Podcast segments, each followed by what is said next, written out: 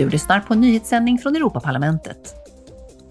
På parlamentet finns det ett särskilt utskott för frågor om utländsk inblandning i alla demokratiska processer i Europeiska unionen, inbegripet desinformation. Imorgon ska detta utskott diskutera en första omgång förslag om hur man kan förebygga inblandning av illvilliga utländska aktörer. Utkastet granskar möjliga hot mot valet till Europaparlamentet 2024. Den här veckan förbereder de politiska grupperna januari månads plenarsession som drar igång i Strasbourg nu på måndag.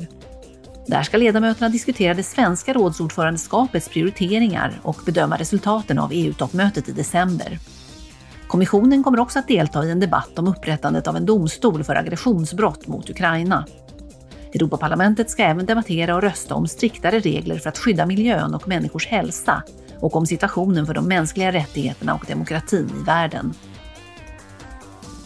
Imorgon ska medborgarrättsutskottet rösta om ett förslag om att undanröja de barriärer som hindrar EU-medborgare som bor i andra EU-länder från att rösta i lokala val.